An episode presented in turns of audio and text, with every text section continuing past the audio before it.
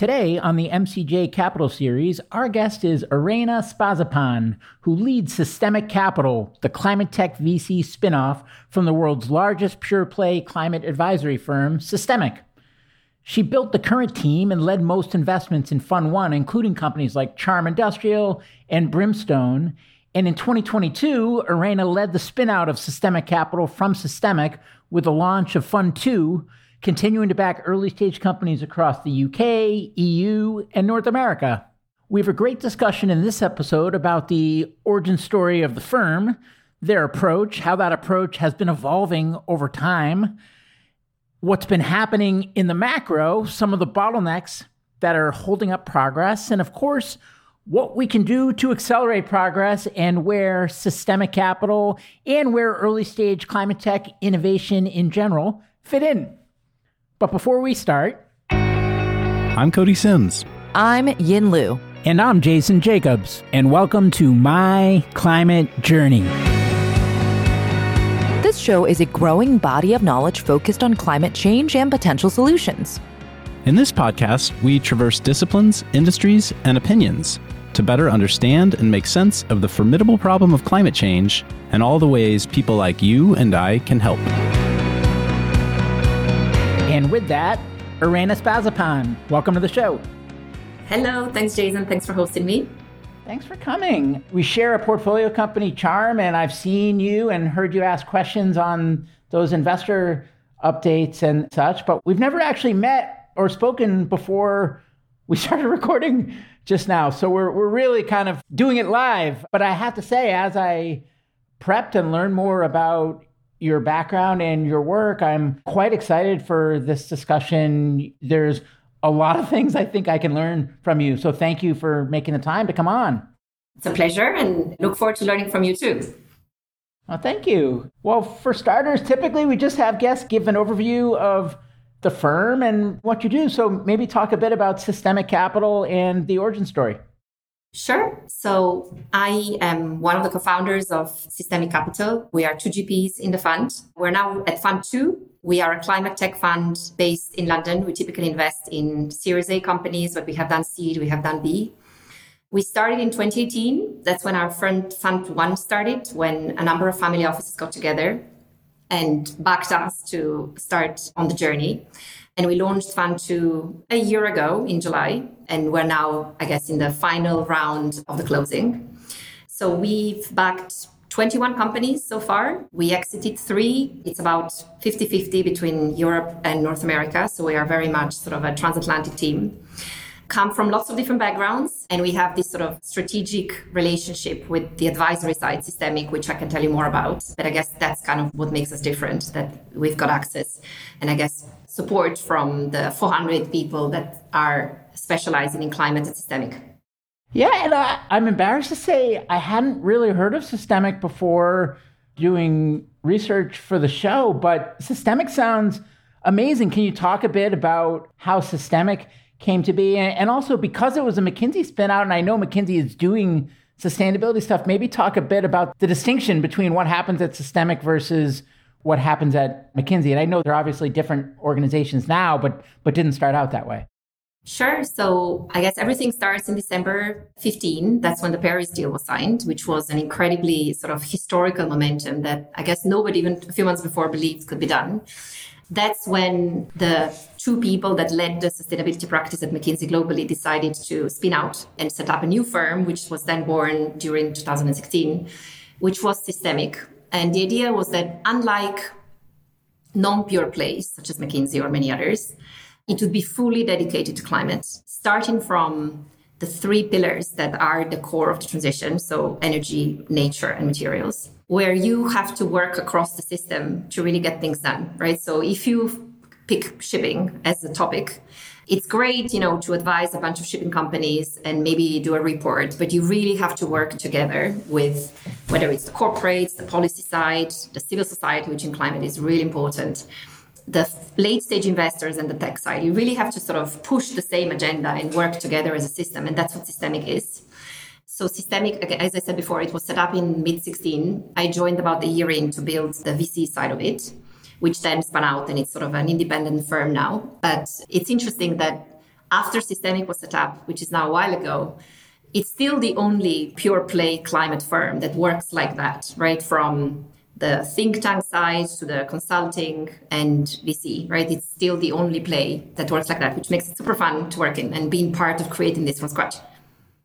How did you come to do this work in the first place? So I'll say this is my third career, and they were all completely different from another. So I'm from Italy originally, from the north of Italy. I came to the UK to study.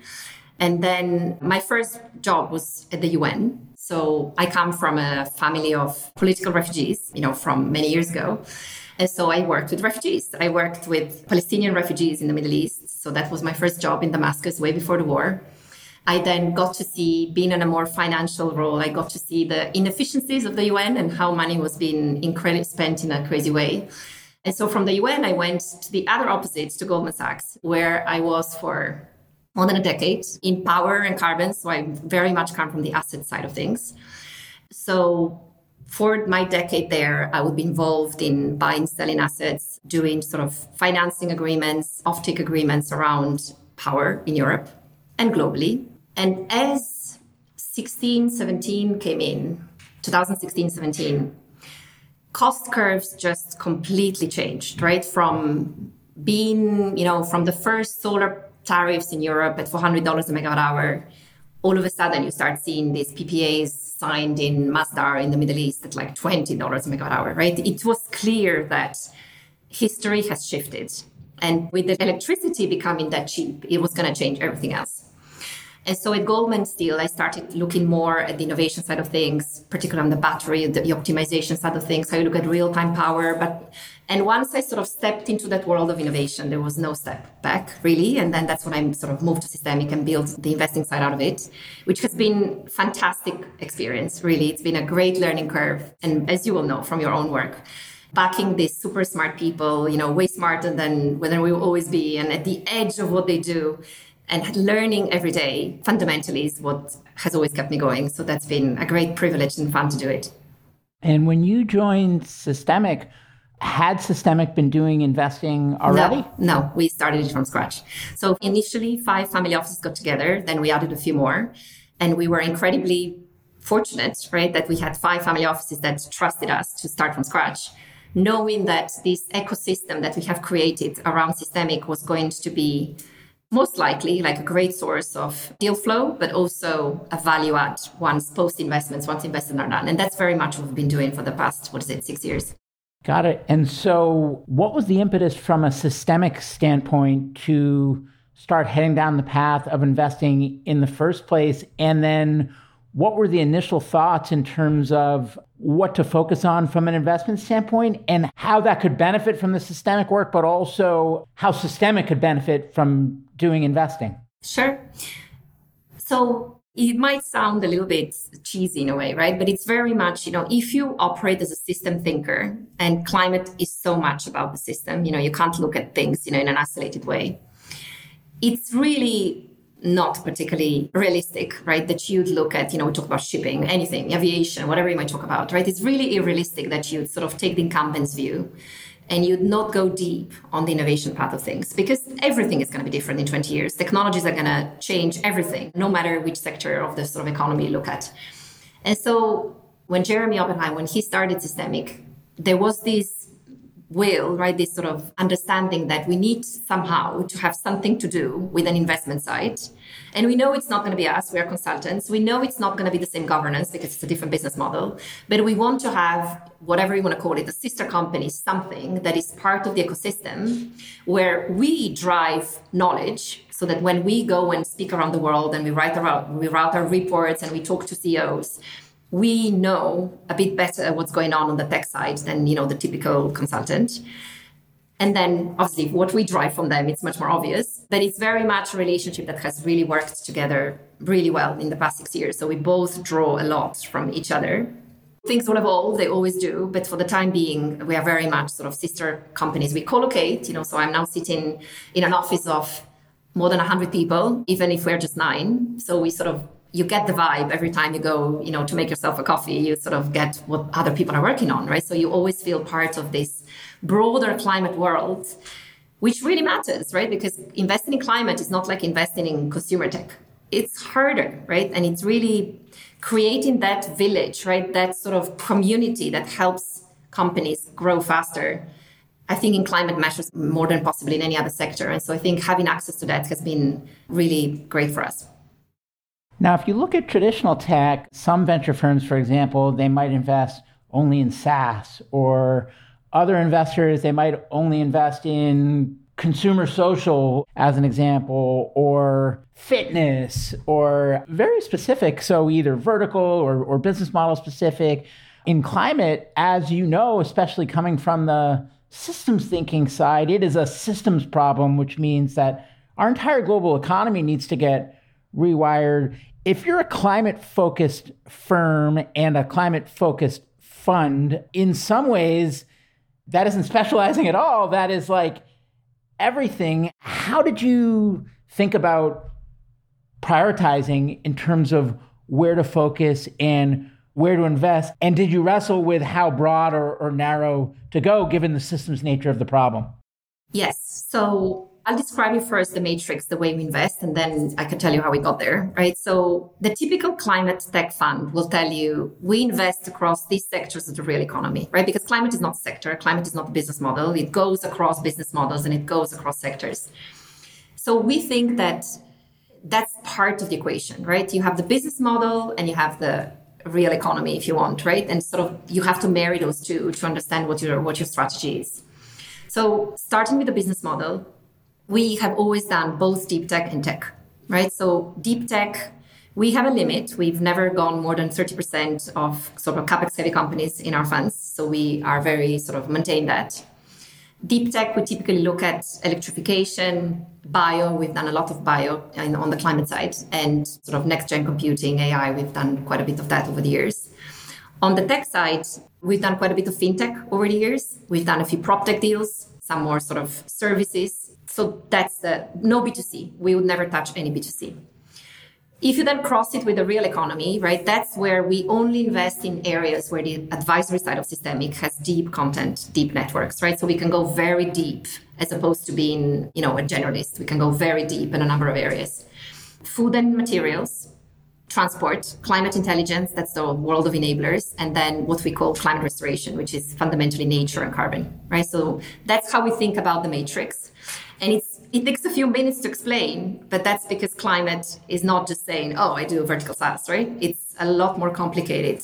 And you really need to pick areas where you know the passion of the team overlaps with the knowledge the networks and where you fundamentally think that you can generate the biggest returns and impact now when you came into this investing role were you the first boots on the ground focused on investing at Systemiq we were a team of two and then we gradually added more so yeah, it was a blank piece of paper. We could have done anything, right? The first five families didn't say you have to do Series A. We could have done funds of funds. We could have done anything.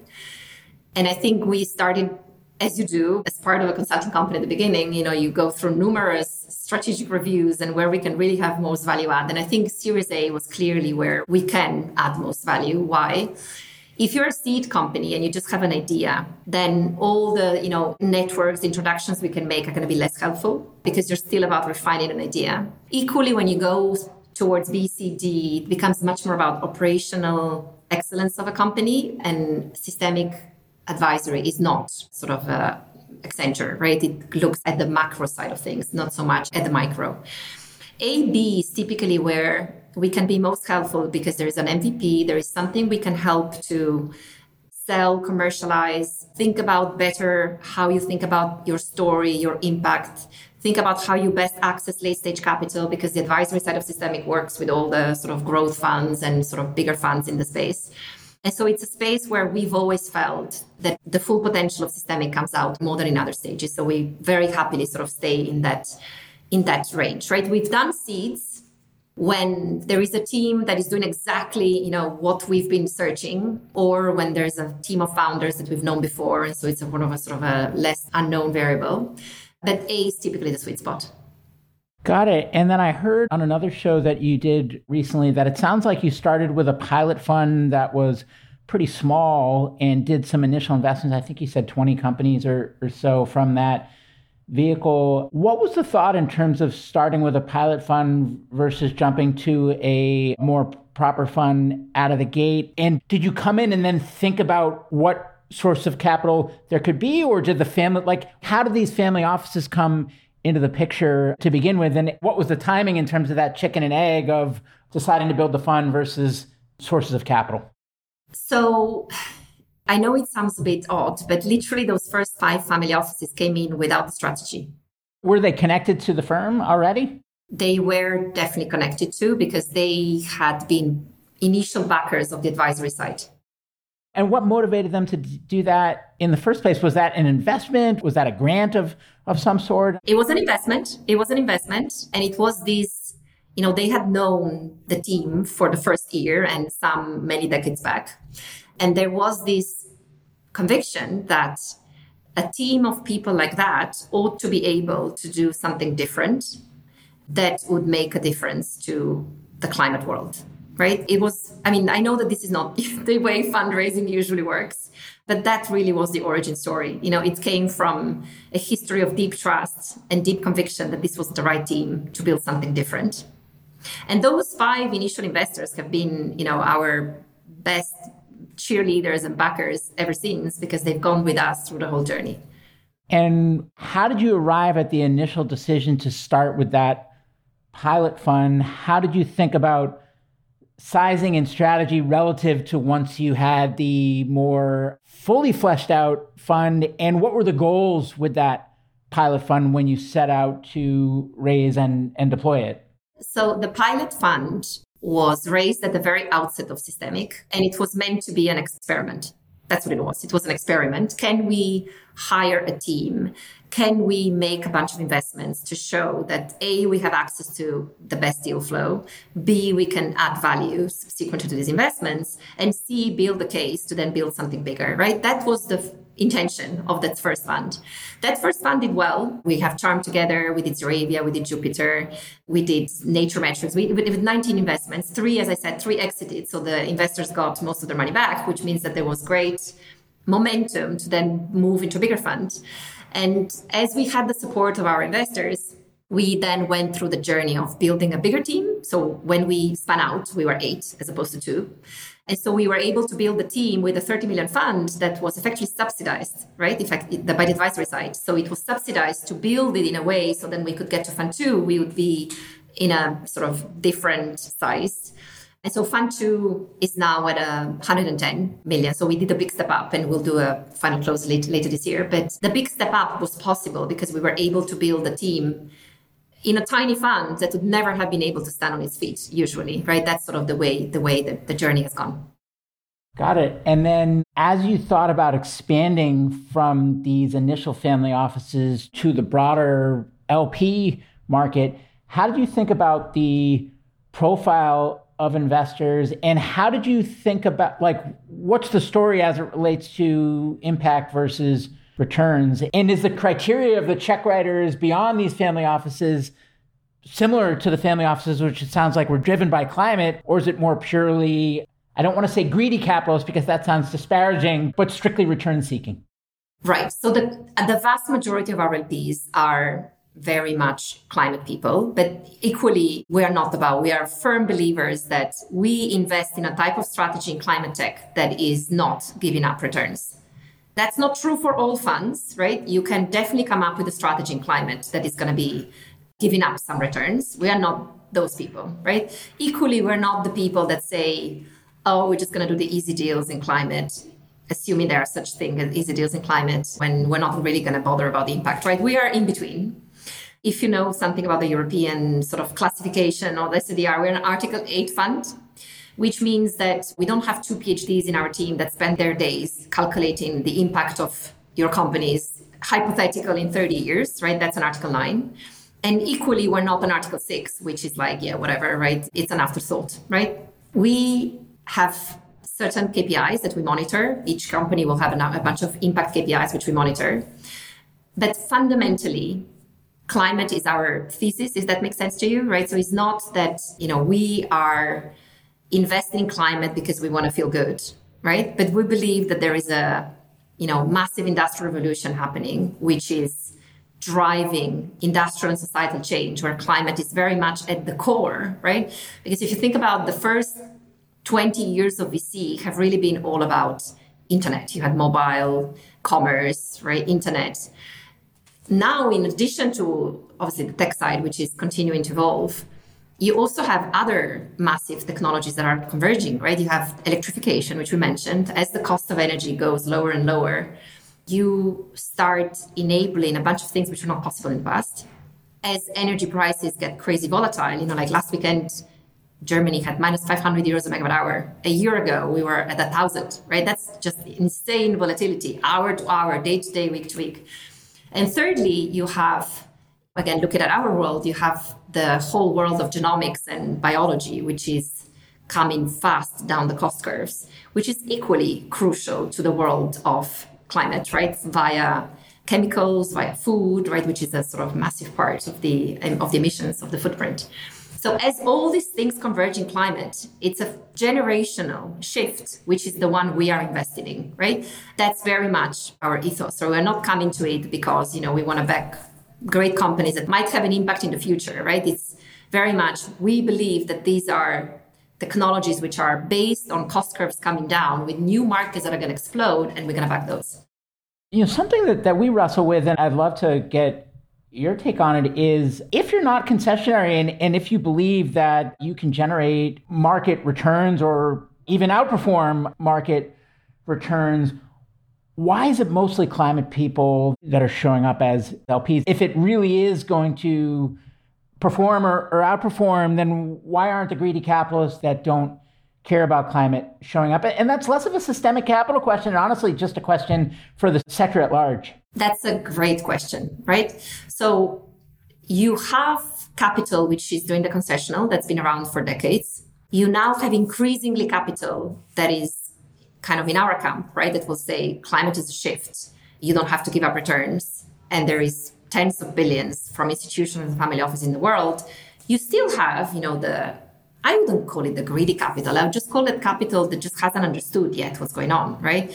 I spent quite a bit of my time in the Middle East. When you go to the Middle East, you can't say climate. They will think you're a charity, right? You have to come up with something else, you know, new infrastructure, something else because you have entire parts of the population where there's massive pockets of capital that haven't really gone around understanding what's going on because they might live in societies or you know media messages that is that's not what I hear every day.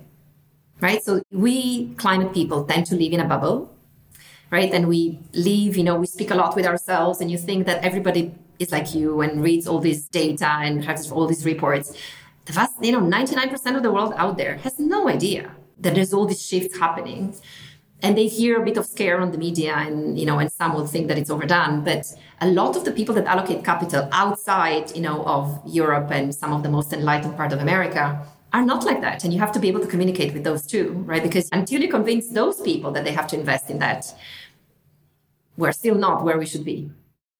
Now, was it always the plan to spin out Systemiq capital from Systemiq? No, I mean, day one, of course not. right? That was the maybe if we are successful. But you know, when you start something from scratch, it could go in many different directions. I'll say, you know, sort of two, three years in, that became the goal. And then it took another two years to execute. But no, you cannot know. And we're still very much, you know, you sort of you know build a plane as you fly right? Because it's we are still a startup fund you know we are fund too. So there's always learning to be done. And every time you know you look back six months and like whoa we've come so far. So there's always you're always on the journey which is i guess one of the great parts of the job. What was the primary motivation and hypothesis behind why the spinout made sense? It needed separate governance our IC has always been separate, so there was mm-hmm. never that problem. But every time we had to make, whether it was hiring decisions or capital allocation decisions to invest in something, you had to meddle with the other part of the organization. That just didn't work. So that was the practical reason. If you want the more formal reason, is that if you have a GPLP structure, the GP has to be independent. Just, just no way it can work in any other way. Now that you are separate and distinct, what is that working relationship like? And maybe could you give me an example of how that collaboration occurs and what impact that has either on the deal flow and capital allocation decision side or on portfolio company support? Mm-hmm. So it's very much both. We can second people from Systemiq. We have a, a number, you know, each, two people in each practice at Systemiq are captains with us. So we sort of, they have calls with my team where they understand what kind of projects they're working on, what we're working on. So when we look at a company in whatever supply chains on textiles, we know exactly who to go to. And then they will tell you, right, we've supported these three things, this is in the pipeline. And so then we try and find connection points with our companies. We then have a number of almost like scientists in residence at Systemiq, a bunch of PhDs that focus on lots of different things. And those are particularly helpful when you look at something deep tech that has a technology angle, right? So you can go and have a conversation with them in one hour, you will know whether this is something distinctive or not. We have a lot of that in our team as well, right? But we cannot cover all branches of, of science, whereas they, they will. And then finally, Jeremy, who is the founder of the advisory side, has always been an IC member of Systemiq Capital. And so there's, if we've missed anything, you know, he will then have a good oversight on the other side as well. So there's numerous points where we, where we overlap. There's then the social bit, right? Lots of sort of events and things that happen together. And I would say that the value of Systemiq has always been very much post investment, not so much in the, you know, the source. The sourcing is very much down to us. There's always, you know, stuff that has come through, but the post investment is invaluable, right? The, this fact that you can plug founders in a ecosystem of the world's top leaders and thinkers in climate is something that is the exceptional bit. And when it does come to that sourcing, how much of what you do on that front is opportunistic versus thesis driven? I would say historically 70 80% has been thesis driven. There's a bit of opportunistic, but we'll never invest in an area unless we've gone really deep before. We're not going to do deals just because, you know, oh, this person looks fun, but we know nothing about the space. So we typically do deep dives. Every year we'll do a bunch of deep dives together with the advisory side. Sometimes the deep dives leads to well, this place is not really investable. But then if you find the right company two years after, you'll be like, oh, you know, you've kind of prepare mind. You know, you'll know what is good, what is bad. Opportunistic things have typically come from founders we've known before, things you have to jump on fast. But it has never happened. You know, we would never back someone that comes through the door and is like, oh, you know, great third time founder, but it's in a space we haven't looked at, then we would like most likely just say no. And when you look at this fund two that you're currently deploying out of, how much of the strategy in fund two mirrors what you were doing with fund one? And were there any learnings as you deployed fund one that led you to evolve or shift course as you set out to pull together this next vehicle? Strategy is the same. Obviously, we, the checks are now a little bit bigger. We now lead more. In Europe, we always try to lead or co-lead. In the US, we never led. We will not lead because we don't believe in sort of geographical distance from the team if you are leading. We've narrowed a little bit, I guess, from Fund One. In Fund One, we've done some deals which were deep on GovTech, which we don't really like anymore. We've done a bit of edge tech.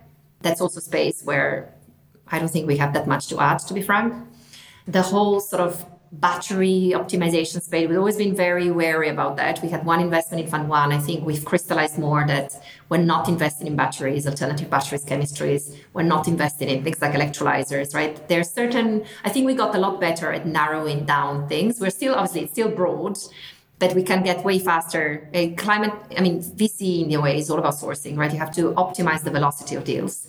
And I think that's where the main lessons really were to make us much more efficient in the way we source and move fast.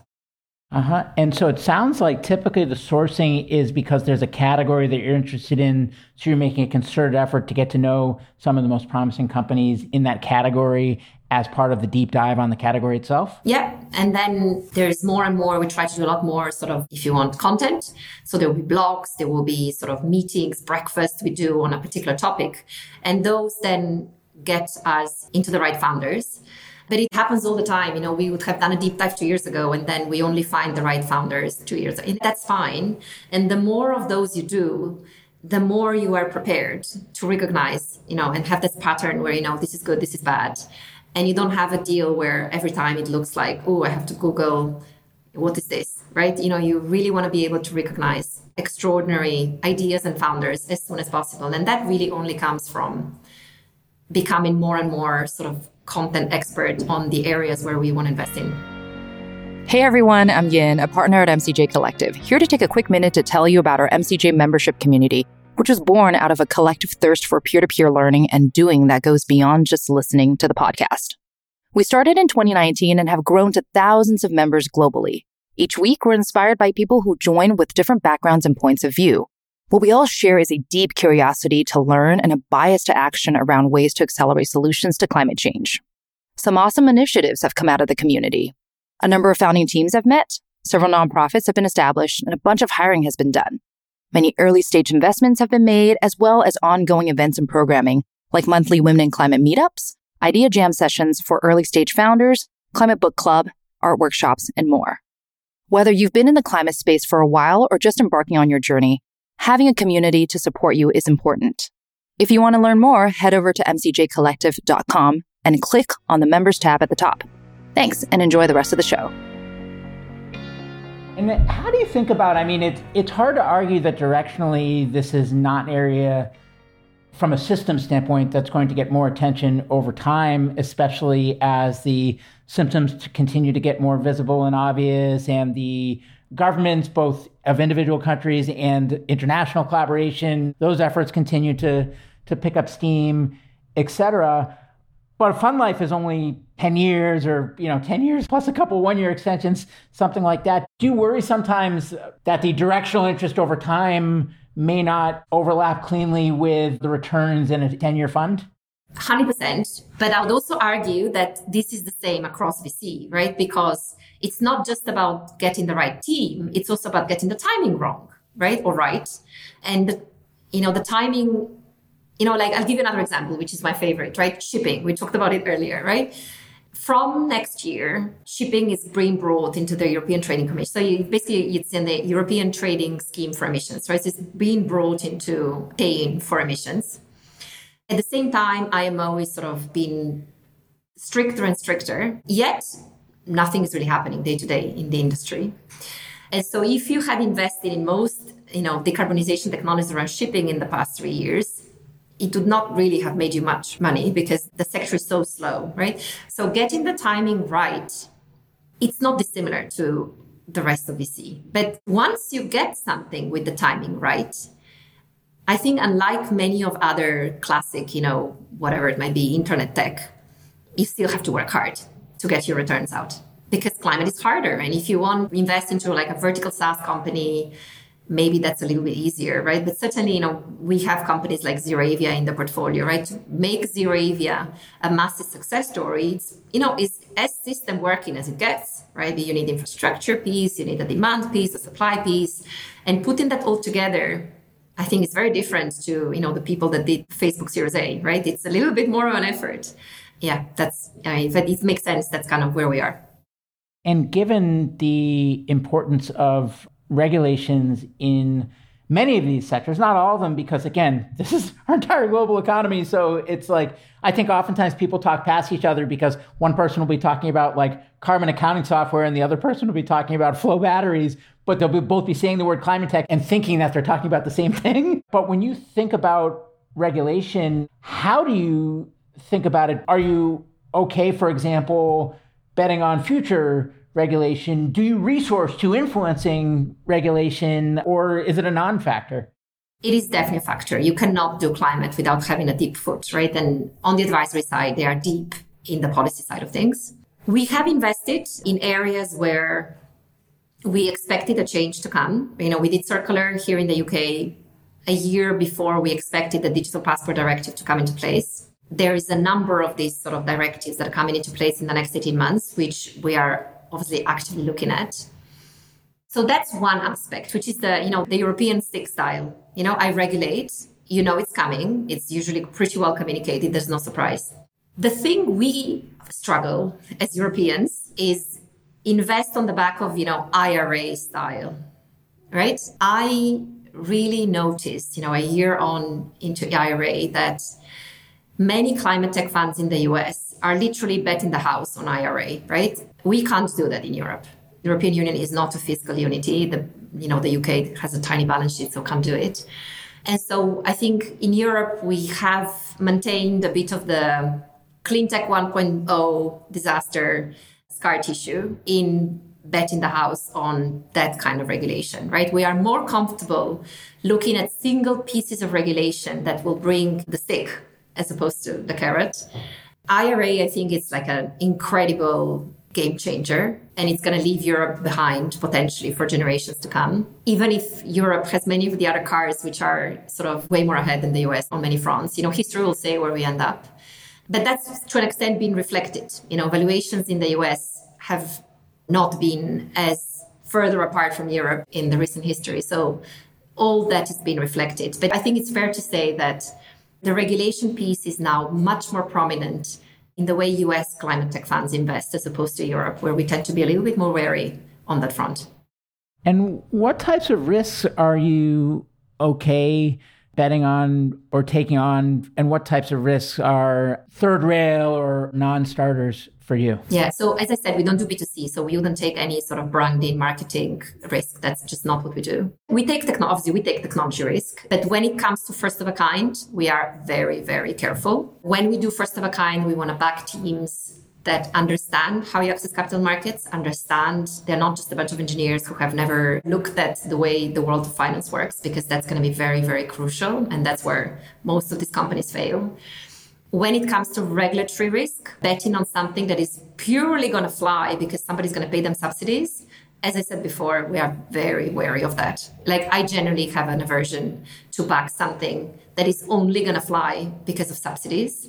There needs to be a journey on cost curves where you believe that in the time frame of your fund, such a thing is going to be in the money. Regulation is different, right? As I said, the sort of stick regulation is a little bit different because that creates a barrier to entry to an extent.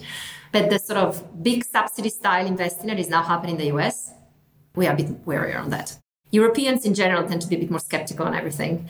And that difference post IRA has definitely come to life. And when you think of that first of a kind, I mean, that comes up a lot in our portfolio, and it sounds like in, in yours as well. Is equity capital today the best way to fund those first of a kind plants? And in an ideal world, how should those first of a kind plants get funded? Sure. Look, I come from the asset side, so I know what it means to, you know, put together boilers and pipes and valves and all that, right? So it's sometimes I see the disconnect between people who just don't understand the difference between, you know, backing a SaaS company and building an asset from scratch. Like it's a different world and the project finance people just don't speak the language of taking technology risk. And most of the growth funds out there won't take technology risk, to be fair. So you're, you have a very hmm. limited window, which you need to be incredibly clear. Right, right now, if you're in first of a kind, there's only two pools of capital, right? I call them strategics and Arabs. That's it. Obviously, two years ago it was different. Maybe in two years it will be different. But you need to be the type of founder or founding team that is exceptional, right? And understanding how you're going to get to your two, 300 million equity until maybe you get access to something else, right? Obviously, in the US, you have the loan program, which is incredible, right? In Europe, we will, I don't think it will be ever possible to have something like that because there is this substance of a fiscal union. And so in US, first of a kind, but even to get money from them, you won't be a Series A company, right? You have to be a little bit more advanced, right? So you still have that Series B is where in my mind, in the next 12 to 18 months, a lot of the revenue, sort of capex heavy companies that are not touched by IRA are just going to go under. We're just at the beginning of that, right? There's been a period of pain, and now you have the period of realization. So the next 12 to 18 months are going to be really bad. And it's there, it's Series B, right? These pre revenue companies that typically sit in evaluation trap because they raised like a crazy Series A two years ago and nobody wants to give them money. And then you have the typical thing where the value of the company is lower than the preference shares, in which case you might as well go back home or do something else, right? There's so many of that stuff out there. But if you have dry powder in this market as an investor, it's a great time to invest. I do believe that some of the best returns in climate tech will come from these first of a kind hardware companies. You just have to be very selective very, very selective and really back people who kind of understand the real world, right? Don't come from some crazy Silicon Valley world where they think that money grows on trees because this is not how you build assets.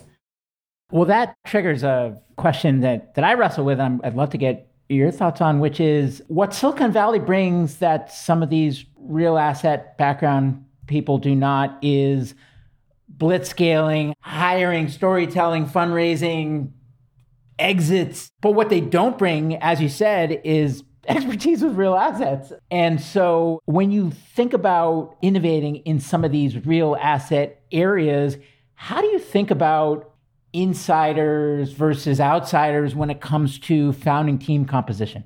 If you have a bias at all. Great question. I don't think a person that comes from the asset life, right, the asset world, would make a good founder. Full stop. Because they will be too conservative. They won't have that mentality of I can do it different. Because you know, founding anything from scratch is hard. But you need founders that have that mentality of right now is the time to do things different, but also live in the real world of, you know, I can understand. I know I'm doing something hard, but I kind of know where I could go, right? And it's not this idea that, oh, just because I have, you know, some VC XYZ back in my Series A, I'm going to make it all the way to Series C, right? That's not, you know, I'm not giving you a straight answer. But, you know, every time we speak to founders who come from who were infrastructure investors before, those just won't make good founders. I mean, uh, there's always exceptions, right? But usually that's not the case. Equally, you know, the former Silicon Valley people who go into hardware, some are exceptional, but the vast majority is not because they don't understand. You want to pick those exceptional people that can marry the world of conservative capital allocation infrastructure with the things is possible. You know, it's possible to do things different. But those are, you know, 1% of the founders out there. And those are the ones you want to back because those will create the 100x companies. So if I'm hearing right, the real asset founders or as founders, and again, there's always exceptions, but but generally maybe too conservative and rooted in the realities of today versus the dream of what the future can be. But then the Silicon Valley founder that isn't rooted enough in reality and is just like beating their chest and getting lots of capital on storytelling without being rooted enough in reality to actually connect the dots or build a bridge like where is the happy medium to the like is there i mean i know you said it's 1% but like what does that needle in the haystack look like? So we have some of those in our portfolio right? So you can sort of see some pattern. Those would typically be people who have a global view which is not necessarily a given right? In the country where you come from, it's not a given. Not many people will have a global view. They will understand that markets turn, right? That as important it is to devote resources into R&D and make your technology better is as important from a very beginning to look the bull in the eye and go exactly where the future commercialization is going to be, right? There are way too many founders that spend precious time before around Series A in R&D and then it comes to Series B and you just don't have the metrics because you have nothing in terms of external recognition to show. And being able to do those two, you know, to advance your R&D, try and limit, you know, push the impossible that nobody's done before, but at the same time have a dialogue with the real world, not the, how do you want to call it, like the corporates, you know, the the people that will eventually be buying your product you have to do that from an early stage and not many founders can do that right we certainly push all our founders to do that, you know, those that are in the pre revenue stack, to go and speak to the corporate world very early on, right? Because what is going to be the difference between a successful and an unsuccessful Series B is the amount of successful LOIs, membership, you know, sort of partnership agreements you have, external validation. So it's not just you, you know, and a bunch of maybe grant people that give you gave you grants in the government that say this is a good thing, but it's there's an initial stage of a future pipeline that says, if this becomes reality, I'm going to be the first buyer. And you'd be surprised how few companies do that well from seed onwards. From a macro standpoint, it sounds like, and correct me if I'm wrong, but that from other shows I've heard you come on, that Fund One was a dual focus of US and Europe. It sounds like or it sounded seven months ago, I, I think, that you were leaning more towards focusing on the European market. How are you feeling today, and what differences are you seeing, if any, between the early stage climate tech innovation market in Europe versus in, in the US? I'll just tell you that since IRA, we haven't done a single deal in the US because the entry points, we cannot make sense of them. The gap is as wide as it's ever been. Of course, Europe is always going to be cheaper, right? But not to that extent you're much better off backing great companies here that then either already have or are close to having a presence in the US. You're much better going the other way around. Maybe we're wrong, you know, maybe we're wrong and Actually, the IRA was a permanent shift, but for the time being, we prefer, right, to really be careful about entry points. There are so many climate tech companies in a valuation trap out there. So many. You don't want to be in a valuation trap into three years because most of those companies will just go under, right? You know, if you're a founder and you just have no equity because the valuation is lower than the pref stack, there's too many of those companies out there. And I think that many of the deals that are being done post IRA seem to be leading to that path. And so we are a bit, yeah, that's kind of where we are. That's, I think, the big difference. I think the, if you wear the climate activist hat, what is going on in the US right now is just extraordinary because the IRA has emboldened VCs to do things that they would never have done in the past. Which, which from a climate activist perspective is amazing. I know I said before, we still as Europeans struggle to invest based on subsidy stories. And that I think is the biggest difference between the US and Europe today. I equally don't see European tech VCs who have a subsidy based strategy. Whereas in the US, they many do. Dislocation in history, right? They will merge again somehow. I don't know how we converge again, but they will converge. We have a busy geopolitical world, and you know nobody knows how things turn in the next 12 months. I want to go back to something that we talked about earlier around the big, purely financially driven institutional capital allocators, the pensions, the endowments, et cetera, that are still largely on the, on the sidelines in climate tech. And to the extent that they are coming in, it's like, you know, some big multi-billion dollar late stage fund from a big well-known PE shop or something versus the what's happening in the early stage innovation landscape, the way that they're involved in traditional venture. And one of the reasons that I've heard is that, you know, they were involved in clean tech 1.0 and they got burned pretty bad. And so now there's some reputation risk where it's like if you're if you're like one of the first to stick your neck out again, it's like only downside kind of thing. And so are you seeing that as well? And if so, how do you get past that chicken and egg and how important is it to get past that chicken and egg and get these big institutional allocators active in the early stage? Like, did, do we need them? Well, first of all, any institution is typically not going to have more than 20% in alternative assets, right? Some will go higher. And of that 20%, VC is going to be maybe 5% or lower, right? So you're talking about a very small allocation already, which they will then split based on whatever their own metrics, right? This is in North America. In Europe, large institutional investors barely do anything in VC. Those that have historically done anything, they would invest straight on the West Coast. We can talk about that in another, but that's one of the another massive problem that we have in Europe, which is that you just don't have risk capital from those pools. I mean, hopefully last night there was a big speech at the Mansion House here, so hopefully you know they are whipping enough the UK pension fund to change, but it's very hard to change that because it's so part of the system.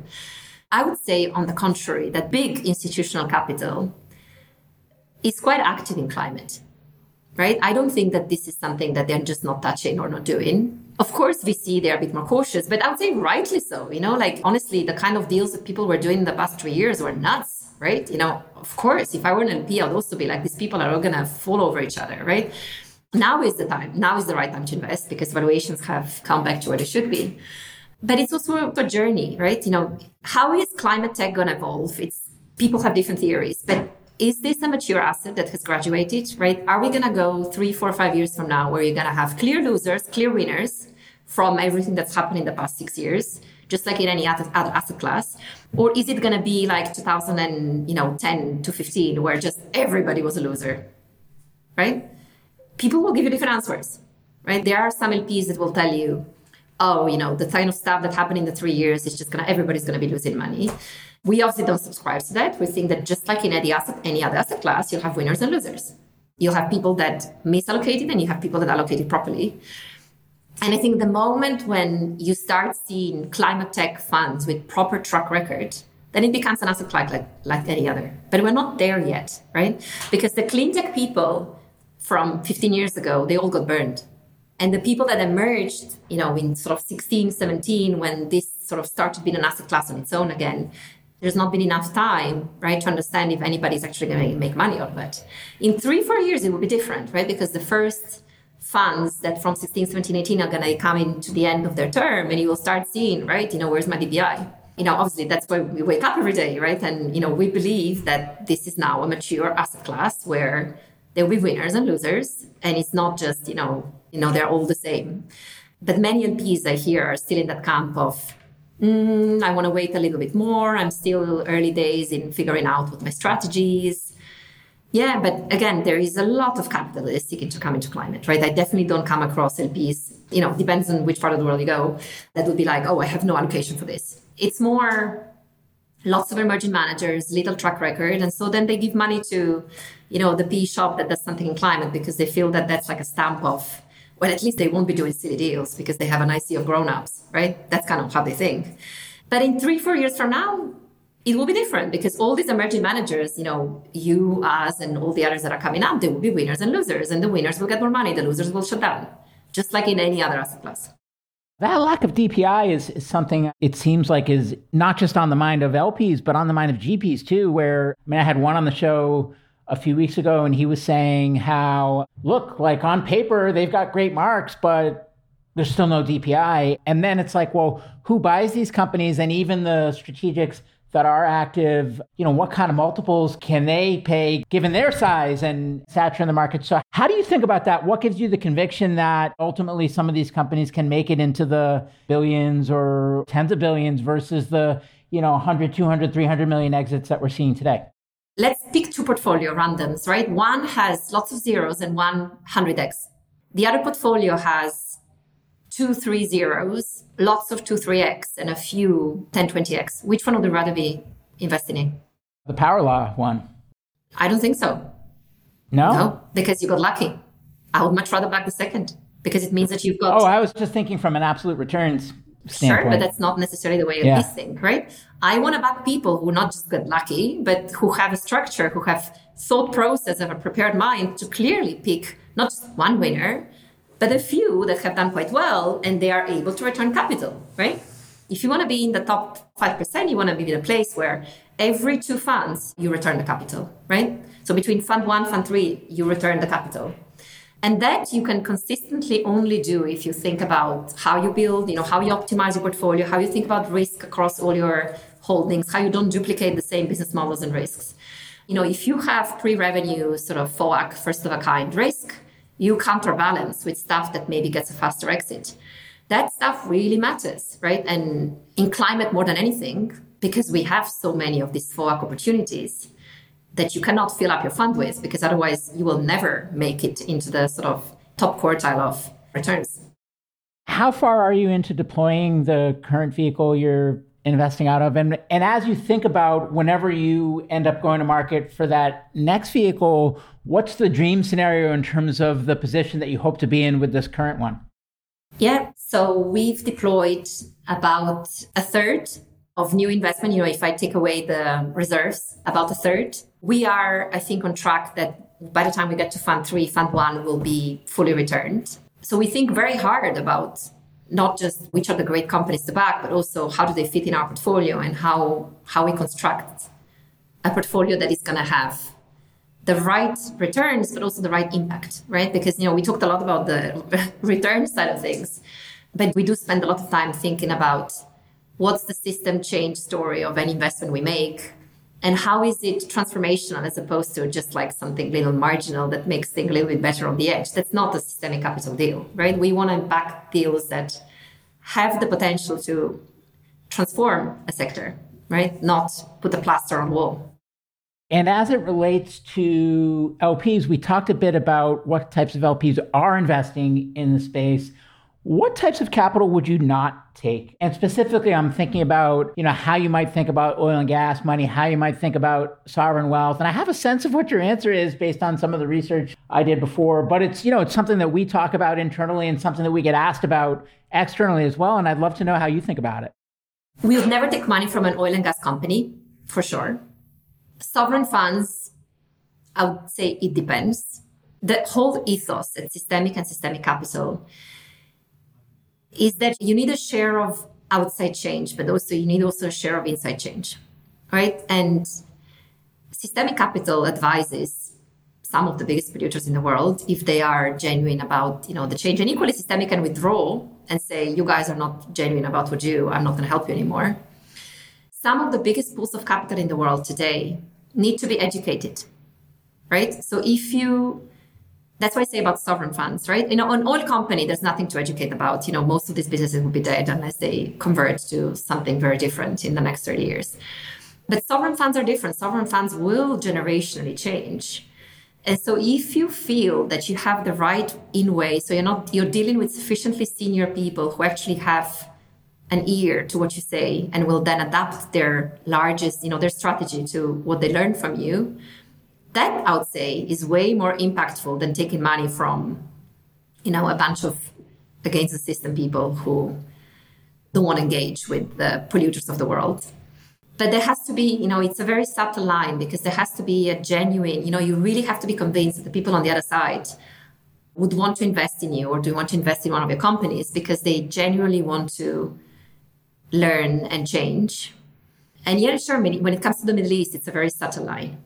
I know as many people there who are fully aligned and are way behind and putting big money into renewables or sort of transition as the other side. I think the biggest renewable development company in the world today is Masdar, which is owned by the Abu Dhabi government. You have both sides of the coin there and you have to navigate it carefully, but those pools of capital will be so critical to the way we deploy capital in the next 10 years, 15 years. You can't ignore them. You know, in a world which you and I live in every day, where people are terrified of first of a kind, in that part of the world, that's all they want to do. They're used, they love capital deployment, they love infrastructure. And so you'd be a fool to ignore that and discount it fully. But at the same time, you have to make sure you deal with people who are not using you to greenwash some of their own intentions. You know, and that's why, you know, it's so subtle. But you can't just say, oh, that whole part of the world is, I'm never going to take capital from them because there's some pretty impressive change going on there. You know, if you go from social, from a social to an economic perspective, there's an impressive change going on there.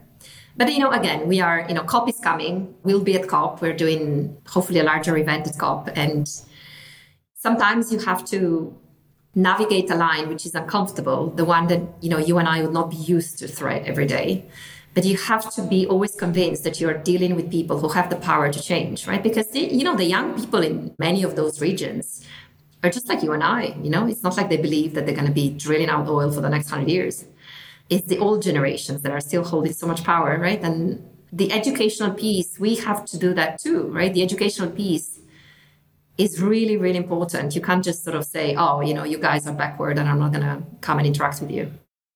So, I mean, that resonates with me. I think the thing that's surprising in your answer is that you don't look through the same lens at oil and gas. No. First of all, we don't take money from corporates. so, there's a different reason to that, which is much more about internal resources. Is that like a managing conflict thing Not with, really. the, with the consulting Not side really. of the business? I think you can't mix the two. You either take money from corporates or you don't. And if you take money from corporates, you have to set yourself up to be essentially an educational, right? You just have to do a lot of, they outsource a lot of the sort of knowledge to you. We don't want to do that. So that's kind of where we started. If we were to take money from corporates, I just think you have to structure the fund in a different way. I think it's very hard to mix you know financial capital with strategic capital because they have very different reasons why they invest and how they come to it and how they participate in it it's not yeah that's what we choose you know i think that if you choose the strategic path it can be an incredible rewarding and fulfilling path you know you're deep in the corporate we are deep in the corporate world but through a different route but I think if you do that in climate, it can be incredibly fulfilling and very important, right? It's just not us, right? It's not our DNA. So I guess taking money from oil and gas would be even less natural for that reason. Uh huh. And coming back around, and I know we're kind of running up on time here, but we talked about how the capital is not concessionary and you're measuring yourself by market returns, but that impact, you know, runs through the fiber of and motivates everything that you do. How do you know as a fund or as a firm if you're having an impact, and how do you think about tracking in that regard? So in the due diligence process, we discuss impact and what's the system. Ch- you know, again, how is this company transformational? We then, as we advance, if we decide to make the investment, we'll set a bunch of KPIs, impact KPIs, which we then track sometimes quarterly, sometimes annually. I would say that two, three years after you've made an investment, you can start making a good guess whether this was an impactful investment or not. when we get things wrong, and we did, is on timing, usually. You have a thesis that your company is going to transform a sector because XYZ is going to happen. And guess what? XYZ doesn't happen. And it's still maybe going to happen, but it hasn't happened. In that case, the impact story doesn't really materialize. Where, you know, I think we often get questions, and it has happened once in the past, is where a company is in that situation where, you know, XYZ hasn't happened. I need to make money. I'm going to pivot and let's say they pivot to something that is not really in line with your impact thesis as a fund. We had this conversation once in a company, then eventually that pivot didn't happen for other reasons. That's a very hard position to be in, right? I think you need to do a very good job in a due diligence phase to make sure that as much as possible you limit those situations because if they do happen, then you have a fiduciary duty to your investors to return the capital, right? So if the only way for a company to make money is to go in a particular way, you know, it can be as simple as you invest in a company that wants to decarbonize chemicals and they just can't make that work. And so they go in pharma, right? That has nothing to do with our impact thesis. But at the same time, if that's the only way for the company to return capital, you're not going to say no because you'd be going against your fiduciary duty. Those situations, if they happen, are really hard to deal with. Luckily, you know, we didn't have too much. And I think the reason we didn't have too much is because we like to back founders who are very much mission aligned. You know, they wake up every day because they want to solve the climate problem, right? And if you do that, then I think these pivots are less frequent. The last thing I, I, wanted to ask you about is just this balance of if you look at the systems nature of the problem, there's a transition that needs to occur. And if progress is too incremental, we're never going to get there. We need big, bold action and transformation. So the big, bold action and transformation people look at incremental progress as a distraction. But the incremental progress people look at the big, bold stuff and say, if you're only elephant hunting and you're not just putting one foot in front of the other, you're going to get nowhere. And that small progress leads to big progress. And I'll give you an example, you know, plugging leaks in natural gas pipelines as an example, because of all the methane that gets released into the sky. You know, some would argue, well, of course we should do that because methane's a huge problem. And then others would argue, well, we got to get off natural gas and like doing anything to prolong the life of these pipelines is actually harmful from a climate standpoint. How do you think about that tension and what's your theory of change? Yeah, great question. So the way I balance this ethically as a person as opposed to as a fund is the methane block, you know, the kind of stuff you talked about, which is the kind of nasty stuff that we have to put a plaster on today. I don't think we would invest in that kind of stuff, but I do engage with that stuff personally, right? I sit on a bunch of boards of nonprofits and I try to help that way because those are massive problems and you can't just assume that we're all going to forget about fossil fuels because it is not that easy, right? But there's numerous ways you can engage and help the system in those, right? So we, I helped set up an NGO which is called MiQ, which is now the biggest certifier of lower methane emissions natural gas. They certify about 20% of US gas. I remain on the board and I'm very engaged in that world. The world of, you know, carbon removals, for example, which is the opposite, right? Is the world of, you know, the bold new. Equally, we make investments in that world, but I try to help on the policy. So, you know, the sort of carbon 180 equivalent in Europe is called Carbon Gap, which is hopefully really going to do the needed work on policy because Europe is like 10 years behind of CDR compared to the US the beauty of being in climate tech is that you see the system and you can choose you know how to allocate 24 hours every day across the system because everything you do will eventually help your companies in a way right everything has to move forward so that these companies become in the money and I firmly believe that part of that is also doing a bit of nonprofit, is also whatever your passion might be, right? Some people engage more policy, you have to be careful, there's potentially a conflict. But unlike other asset classes, climate is the one that really requires you to have this bird's eye view and don't ignore the natural gas problems of the world, right? Because if you don't plug those, then there will be nothing left for us to save, right? Because we're going to go to four degrees before you know it. But you can balance your time, you know, and what is investable as opposed to what is actionable, right? Choosing where you wear your activist hat and where you wear investor hat is definitely something that I think it's one of the privileges of, of this job, right? That you could never possibly do if you were a VC investor in something else.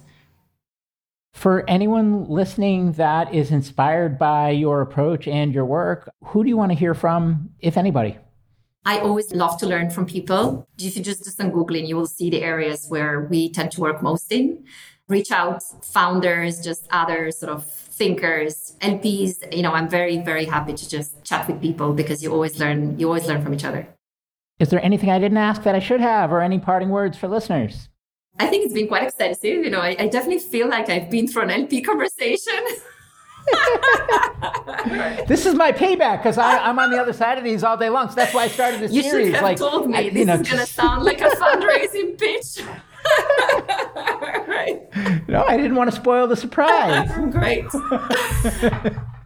yeah, no, I think you, I think you've asked all the right questions, and you know, climate is not a sector as we as we discussed. There's numerous ways to be a climate tech investor and be involved in this space. And you just, you know, you have to find your path, right? And no path is the same, which is just like, you know, even if it looks like there are 200 climate tech funds, actually, if you dig deeper, they're all different. Not two of them have the same strategy. Well, I learned a ton. Thank you so much for making the time and hopefully it was worth your while and that you get some some good high quality inbound connections from it as well. I'd be surprised if you don't. But Irena, thank you so much for coming on and looking forward to continuing to collaborate with you and to watching the progress of Systemiq Capital as well. It's very exciting what you're doing. Yes, same on your end and hopefully we meet in person next time you're in London or I'm on these. Perfect. Thank you. Bye. Thanks again for joining us on the My Climate Journey podcast. At MCJ Collective, we're all about powering collective innovation for climate solutions by breaking down silos and unleashing problem solving capacity. If you'd like to learn more about MCJ Collective, visit us at mcjcollective.com. And if you have a guest suggestion, let us know that via Twitter at MCJPod. For weekly climate op eds, jobs, community events, and investment announcements from our MCJ venture funds, be sure to subscribe to our newsletter on our website. Thanks, and see you next episode.